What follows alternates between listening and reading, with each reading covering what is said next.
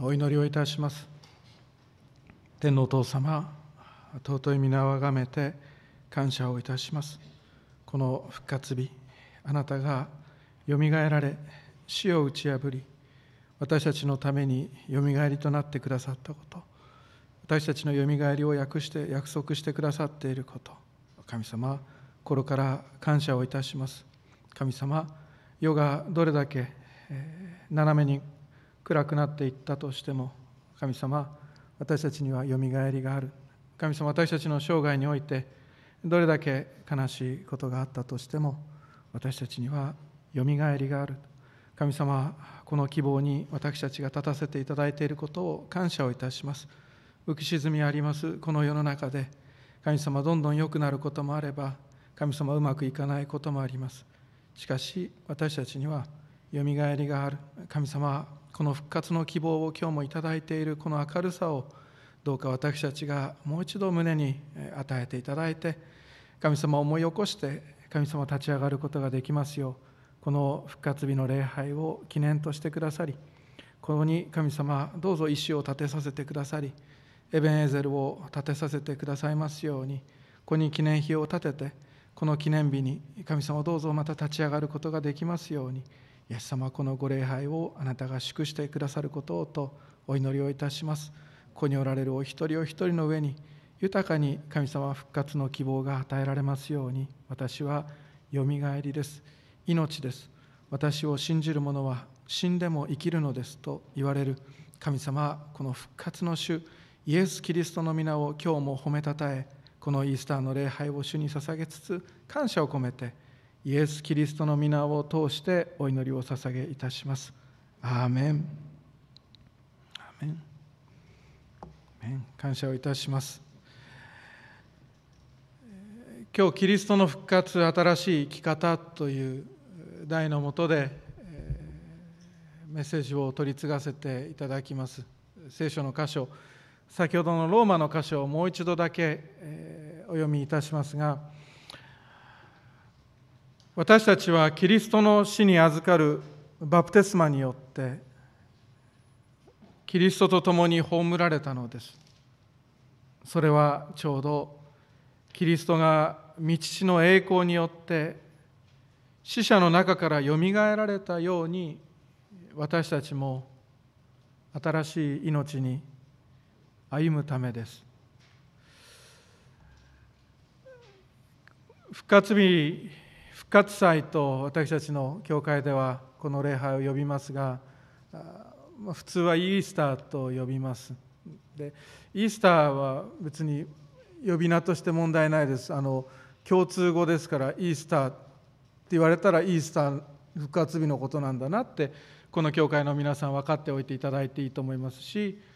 いろいろな集会においても私たちはイースターという言葉を使います。それで全く問題はありません。ただイースターでは復活という意味の言葉はそこに込められていませんのでこの礼教会の礼拝では復活日礼拝と呼びます。この日はキリストの復活をお祝いする日です。命を祝う日ではありません。キリストの復活を祝う日であります。そこのところをきちんとはっきりさせておいて歩んでいただければ一番教会の教会員としては素晴らしいことなんじゃないかなと思っています。この日は私たちはイエス・キリストが十字架にかかられ私たちの罪のために苦しまれ私たちの罪のために十字架にかかられそして死んで墓に葬られ3日目にあの日曜日の朝死からよみがえられたこの復活をお祝いする日であります。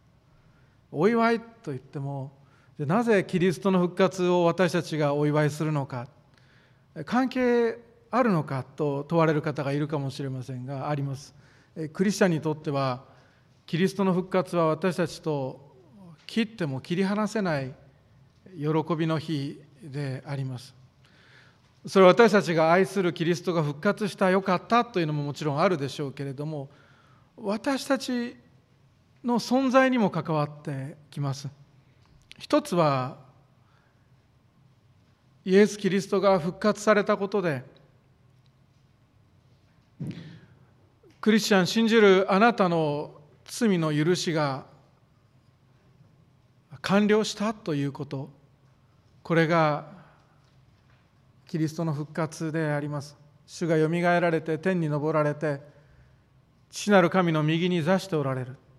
それはちょうど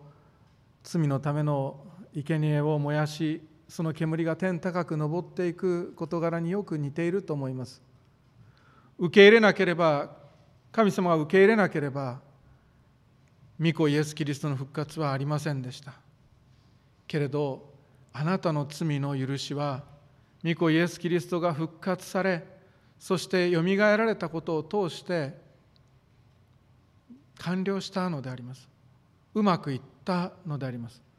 成功したのであります。よかったと思うことです。パソコンなんかをいじったりする方いらっしゃったら何かをダウンロードしているうちにいつまでたってもこの ダウンロード完了しないでここで止まっちゃってどうしたらいいんだろうって息子さんに電話をかけたっていう人がいるかもしれませんがしかしイエス・キリストはよみがえられてあなたの罪の許しはすべて完了して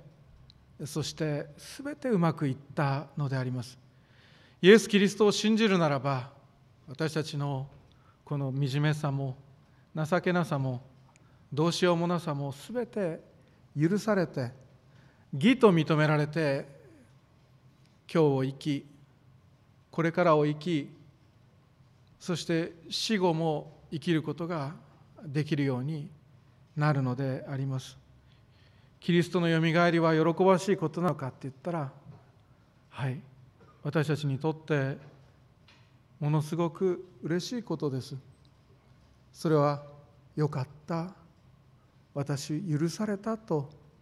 あなたが生きることができるその印だからであります。復活日にキリストが復活されたことでさらに喜ぶべきことがたくさんあります。もう一つは私たちクリスチャンも兄弟姉妹あなたも復活することが確定したからであります。イエス・キリストがよみがえられたことによってあなたもよみがえることが明らかになりました。私たちが地上の生涯を歩んでいくときに普段は全く考えない事柄かもしれません。あなたが死を経験するということは普段は考えないことだと思います。大きな病を患ったりあるいは身内が召されたりしますと私たちは死という事柄を実に身近に感じるようになります。それまでは私たちはあまり死のことについて思い巡らしたりはしないかもしれません。カレーを作りながら突然お玉をパッと手放して私死ぬかもとかっていうことはあんまりないことでありますけれども私たちがこの地上で生きているこの命は皆さんがどう私に反対してくださったとしても人は一度死ぬことと死後に神の裁きを受けることとが定まっていると新約聖書が言う通りに私たちは一度死ぬことが定まっています。身内が召される時なんかに私たちが思うのは死がこの人を飲み込んだと私たちはその棺を前に思うのかもしれません。しかしイエス・キリストがよみがえられたことによって私たちキリスト者のことを飲み込む死をさらに飲み込む復活の命があるのであります。そのことを私たちはこの復活日に時々思い出さなくてはなりません。死は悲しいことで怖いことかもしれない辛いことだという人もいるでしょう。しかしその死を飲み込んで死をお前の勝利はどこにあるのかと言わしめるキリストの復活がクリスチャンあなたには備わっているのであります。飲み込み返す。この勝利があなたにはあるのであります。復活日を思い出してください。そして喜ぶことであります。でも今日一つここに注目を置きたいというテーマのもとで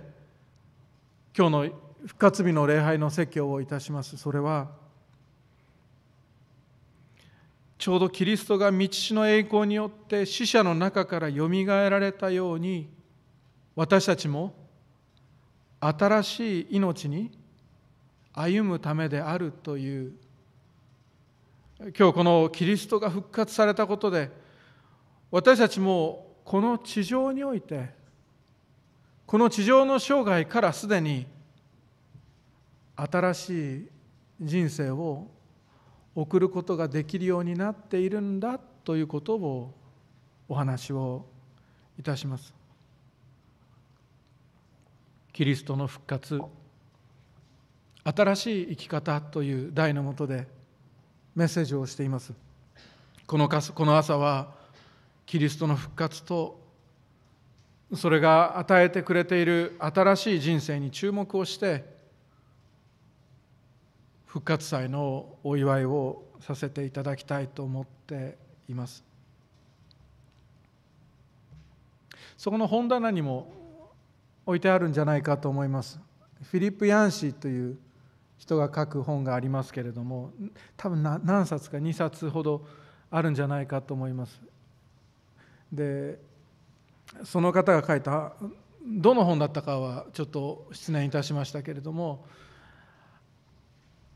こんな記事がありますアメリカではというイメージのことが書かれていてアメリカではクリスチャンというのは何々をしない人というイメージで思い出されることがあるようだって書いてるんですよね。わかりますよね言ってること。クリスチャンっていうのはこういうことをしない人だ。こういうことをやめた人だというようなイメージで書かれている。あれ思わ思い出されることがあるところがインドに行くとインドではクリスチャンというのは病院を建てる人たちというイメージがあるらしいっていうふうにして書かれているわけであります。日本ではじゃあどうなのかなって思ったりすることがあります。私がふっと思わせていただくようなことは日本でクリスチャンというのは女性の教育のためにその教育の場学校を建てるイメージが私の中にはあります皆さんの中にも同じだなって思われる方がいらっしゃるかもしれません。ミッションスクールなんかはその表れでありますから。今申し上げたアメリカもインドもそして日本もそれぞれ一般的なイメージなんでしょうけれどもそれらのイメージはどれも私は間違っていないと思います。クリスチャンというのはクリスチャンになるという変化をいたしますと何かをやめるようになるのは確かだ。けれどけれどクリスチャンってそれだけなのかなってやっぱり思うわけです。クリスチャンになる目的って何かをやめることなんだろうかって思わされることです。そうではないんじゃないかと。今日この説教の中で思わされます。私たちがクリスチャンになった目的は何かをやめるためだったのでしょうか？それがゴールなんでしょうか？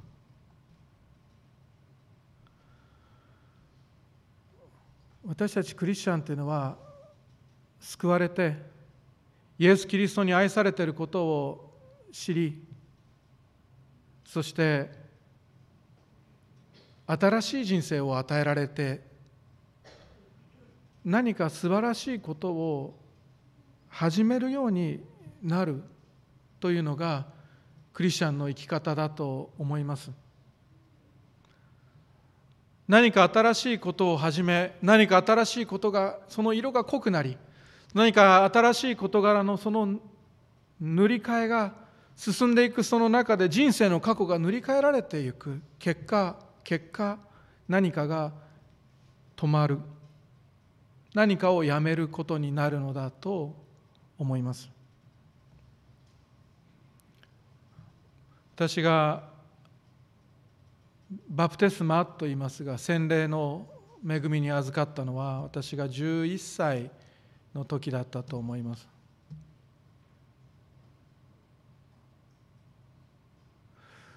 その1年ほど前に10歳ぐらいだったと思うんですが私の母がこの教会に通うようになりました。私その時その時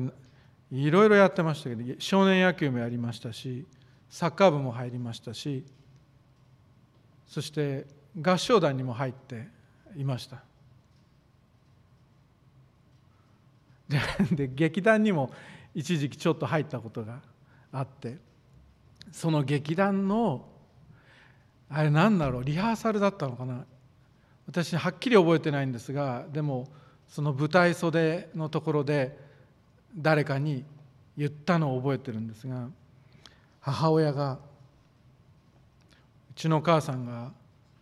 キリスト教っていうやばい宗教を始めたっていうことを舞台袖で私の隣に立っていた誰かに言ったんです。共演者に言ったそれを私覚えてる鮮明に覚えてるんです。たった一言なんですがそれを聞いた人はああキリスト教って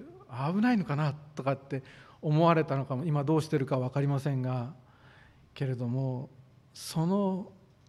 言葉を発した男が今教会の講談でもそしてどこででもキリストが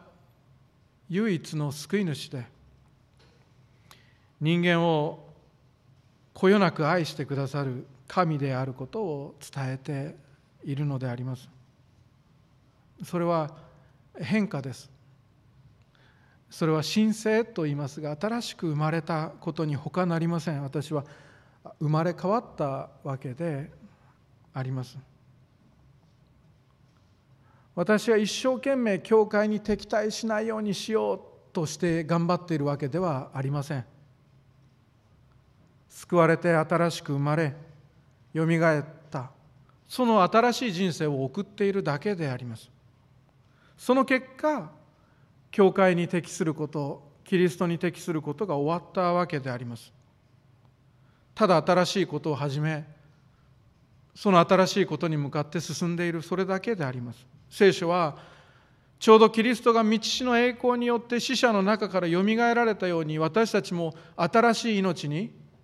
歩むためであると言っていました。歩んでいるだけなんです私は。歩くということは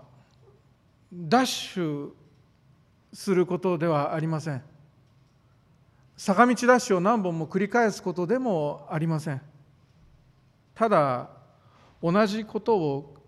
同じ動作を繰り返していくだけのことであります。イベントではありません。大きなコンサートや何か自分の人生の記念となるような事柄を激しい勢いと圧力を持ってボンとやっていくことが歩くということではないわけです。歩くということは生活です。今晩のお惣菜を作るようなものです。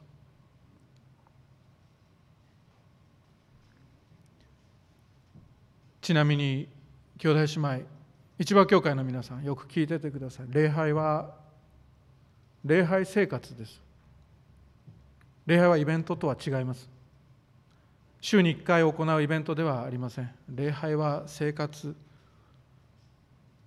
歩みであります。イエス・キリストはあなたのことを新しく生まれさせてくださいましたしそしてどうか希望を持っていただきたいと思います。あなたのことを新しく生まれさせてくださいます。新しい人生ってあるんですかって言われたらあありますあります。本当にあります。新しい存在になれるんですか？なれます。あなたもなれます。あなたはクリスチャンという新しい存在に神様がしてくださいます。それは外側のクリスチャンの仮面をかぶったり外側にクリスチャンの服を着て歩くようなこととは違います。ちょっとしたペンダントをあるいはネックレスをあるいは指輪をつけるようなこととも違います。あなたの中身がクリスチャンに変わるのであります。そしてクリスチャンとしての人生をあなたは生きることができるようになるし兄弟姉妹よく聞いてください。あなたは今もう新しいクリスチャンとなった人生をすでに十分歩んでいるのであります。あんまり講談から褒めるようなことはしないので厳しい先生だと思ってるかもしれませんが兄弟姉妹あなたは立派にクリスチャンとしての歩みを繰り返しておられる。それはあなたの中身が変わったからであります。私の尊敬する先生何人もいますけれども一人の尊敬する先生が子どもの集会でメッセージをすることになった。普通にメッセージをすればいいものを私の尊敬する先生ですが普通にメッセージをすればいいものを何を思ったか。上下スパイダーマンのコスチュームを身にまとってアメリカのヒーローですが。子供たちが大喜びした。けれどもしばらくすると次に子供たちが言ってきたことは糸を出せというのであります。そしてこの壁を登れというのであります。私が尊敬する先生でありますけれどもその先生は終わってから集会終わってから私のところに来て一言古田君コスチュームじゃダメだ。内側が変えられなければと。言った内側が変わって意図が出るのかどうか分かりませんがでも私たちクリスチャンのコスチューム身にまとうだけではダメだな。内側が変えられないとダメだなっていう事柄はもちろんそこで思うんですけれどもしかし聖書が教えてくださっていることは兄弟姉妹あなたがイエス・キリストを信じて告白しそして救いに至る信仰をきちんと持ってバプテスマをお受けになって古い自分に死んで新しい自分がキリストと共に復活したと歩んでいるのであれば聖書が教えるところはあなたは新しく生まれたものであると。教えてくれるのであります。兄弟姉妹あなたは外側のコスチュームで生きているのではありません。ちゃんと中身が入っています。あなたはもう新しい存在なのであります。どうしてそんなことを言えるかって言ったら誰でも精霊によらなければイエスは主だと告白することはできないと聖書は書いているではありませんか？イエスは主ですか？はい。イエスは私の主ですとあなたは告白したではありませんか？それがあなたの新しい生活の始まりだったのであります。復活と神聖ってこんなに深く結びついています。今日の皆さんのお手元に配ってある祈りのテキストのテーマは神聖のはずですがこの復活とキリストの復活とあなたの神聖はとっても深く結びついています。それで私たちもかつておかしかった昔に死んで新しい人生を始めることができるようになったのであります。そんなふうに新しい生き方を受けて新しい生き方を始めた人たちの姿が新約聖書の中に記されていました。それがヨハネの19章お読みいただいたあの有股屋のヨセフとそしてニコデモの姿であります。イエス様が十字架にかかられた時にその場の空気はイエス・キリストを信じる者は社会から追放される危険性があるという空気でした。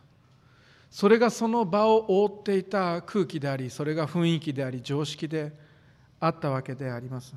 それでユダヤの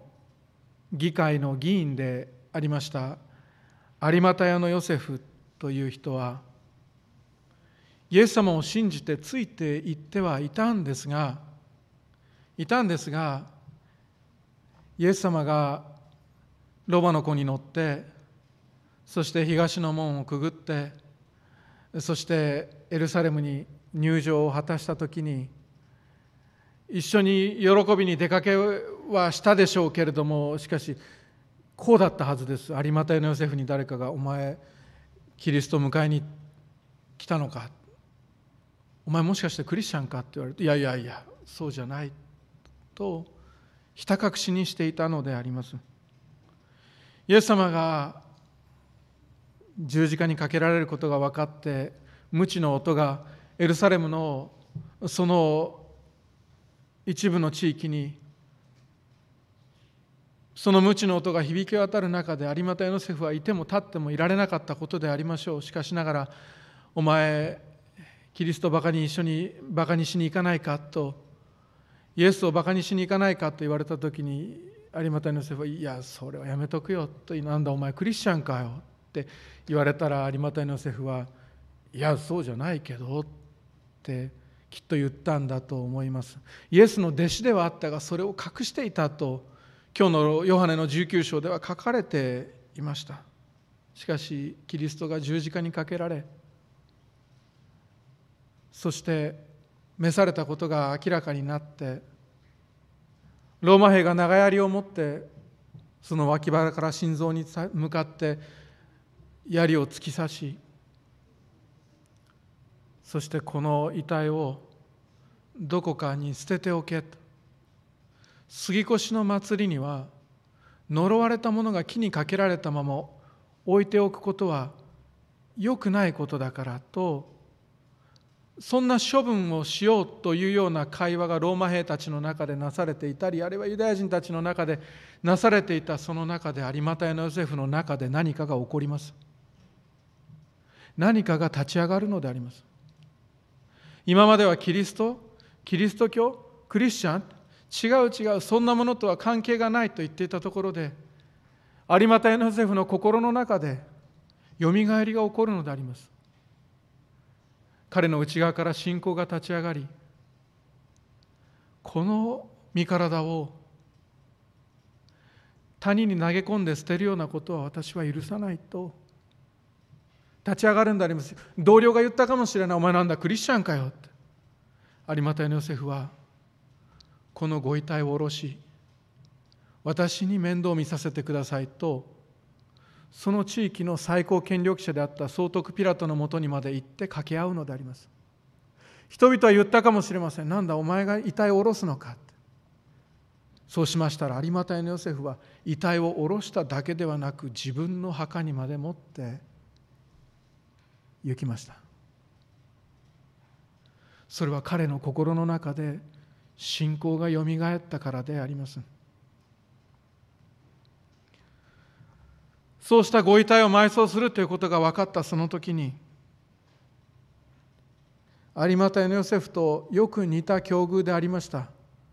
ニコデモというユダヤ議会の議員もいました。しかしこのニコデモも同じでイエス様に会いに来た時には人目につかないように夜イエス様のもとを出入りしていたのであります。誰もニコデモがイエス様のところを訪ねたことを気づきませんでしたしそのイエス様のいた家から家路に着いたことも誰も見ていませんでした。だから誰も彼がイエス様のことを信じたかったなんていうことは知らなかった。ニコデモの心の中には風を風が思うままに吹きその精霊によって信仰が芽生え始めていたのですがニコデモもやっぱりその芽生え始めたその信仰という苗木をぎゅうぎゅうと布に包んで縛っておいてそれを押し入れの扉を開けて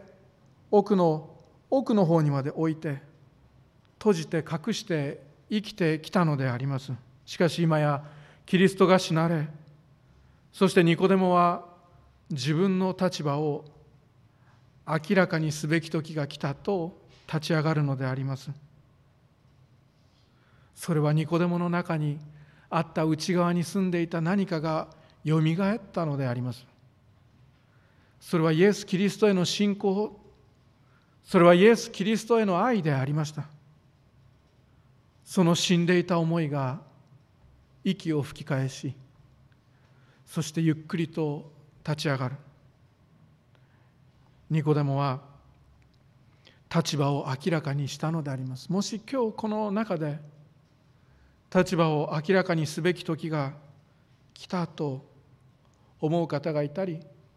これから先の生涯の中でどこかで私もいよいよ立場を明らかにすべき時が来たと何かが立ち上がるのであればそうされるが良いと思います。誰もあなたを止めるべきではありません。あなたが申請されたことが明らかにする時が来たのであります。ニコデモ彼の中で立ち上がった何かが彼を動かし始めイエス様のご遺体に塗るためのその埋葬のための香りがついたもつ薬と人工をニコデモは混ぜ合わせたものを30キロはっきり言えばありったけ持ってきたのであります。店にあるだけ買ってきたのであります。一人のイエス様のご遺体を包むに33キロもいるのかなっていうほどの巨大なその持つ薬を大量に持って運んでくるそのニコデモを隠すことはもう誰にもできませんでした。持つ薬の大量の持つ薬を運んでいるニコデモを隠すこともできなければそのニコデモのその衣から香り立つその持つ薬の香りも甘い香りも誰も消すことができなかったのであります。彼が聞いてください。イエス様のためにすることはもう隠されていなかったのであります。ユダヤ人の宗教指導者たちに憎まれたイエス様をそしてローマの処刑にあった犯罪人の遺体を今やこの二人が丁重に葬ろうとするのであります。それを誰もが知っている。テレビによく出てくる。名の知れた国会議員が行うというのであります。ニコデモが丁寧に丁寧に洗い清めたその身体をもう一人の議員である有馬隊のヨセフが墓を準備して丁重に埋葬をする。二人とも誰にでも分かる形でそのもつ薬の香りをプンプンさせながら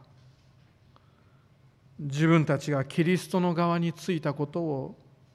明らかにしたのであります。あの人たちもキリスト者だったのかと人々をそう驚かせたのであります。皆さんニコデモもヨセフも隠れたキリストの友人という立場からキリスト者へと変化を遂げました。それは彼らの神聖だったのであります。隠れていた信仰者から恥じることのないキリストの証人としてよみがえり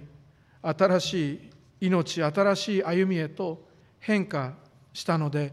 あります。もしそれが今日のあなただったら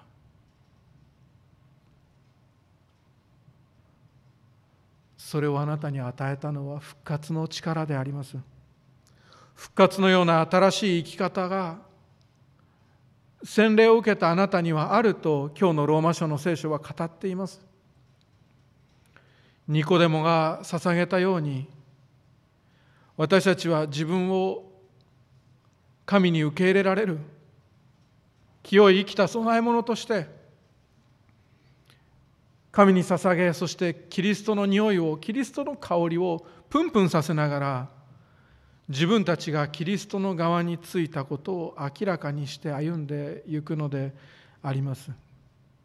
キリストのお役に立ちたい人よ。今がその時であります。それらの方々の中には皆さんの中には御言葉をこれから伝えていくという人がいるでしょう。講談に立とうという人もおられるかと思います。そうでなくても絵はがきに一言御言葉を添えてみようという方もいらっしゃるかと思いますし LINE で御言葉を1個私の好きなやつを1個送ってあげようという人もいるかもしれません。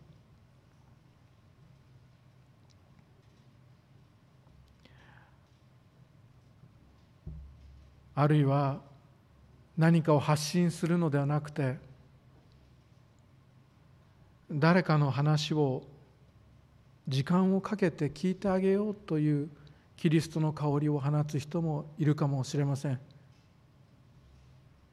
それはあなたの息子さんの声なのかもしれないしそれはあなたの娘さんの話なのかもしれないしあなたのおばあちゃんの昔話なのかもしれません。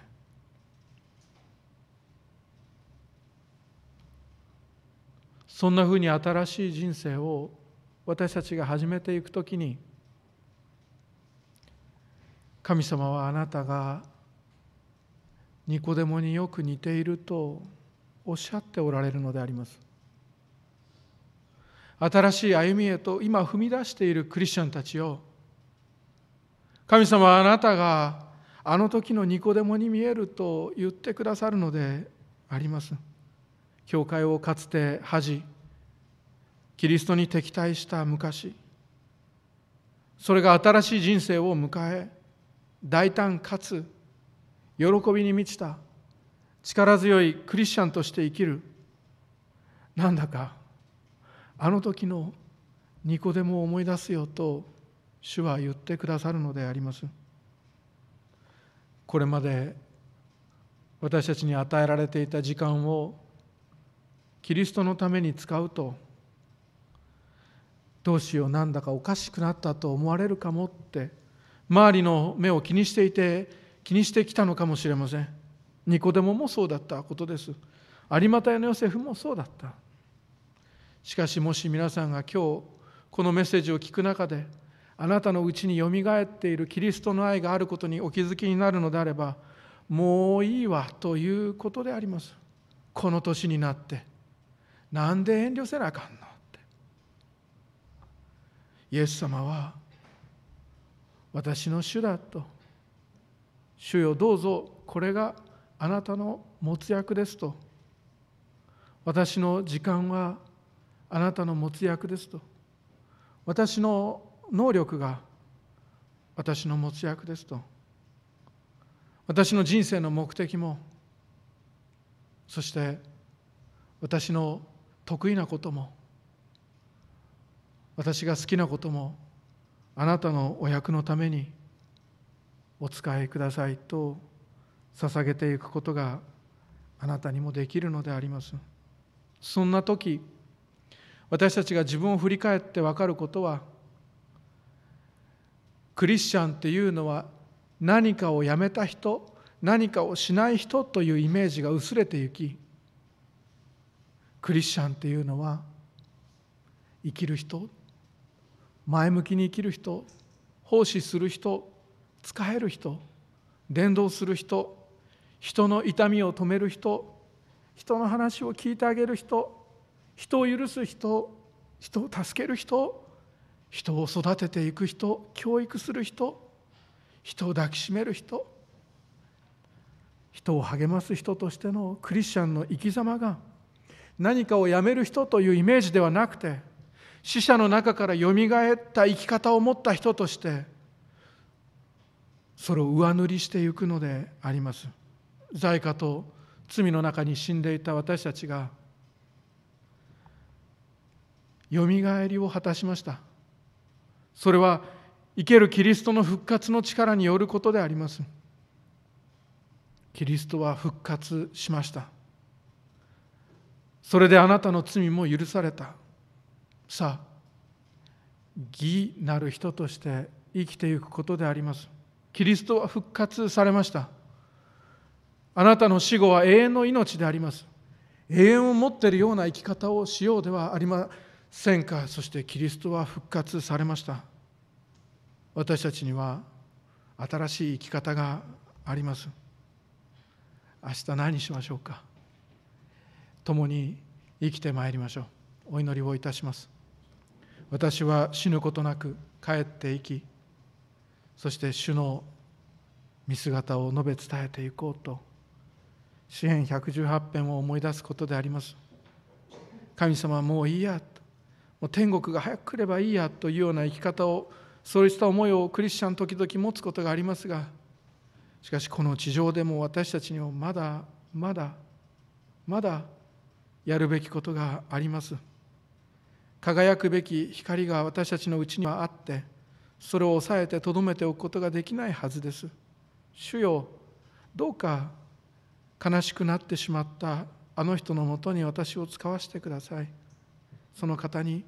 御言葉を届けることができますように。神様どうか暗くなってしまったところにそうしたコミュニティやそうした社会に私を使わせてください。明るく輝かすことができますようにどうか主よ私たちに与えられた新しい人生と新しい生き方とがどうかこの世界の隅々まで届いて行き世の光地の塩としての働きを成していくことができますようにとお祈りをいたします。起きよう光を放て。あなたの光が来て主の栄光があなたの上に輝いているからだと言われる。愛する主イエス・キリストの皆を通してお祈りをお捧げいたします。アーメン。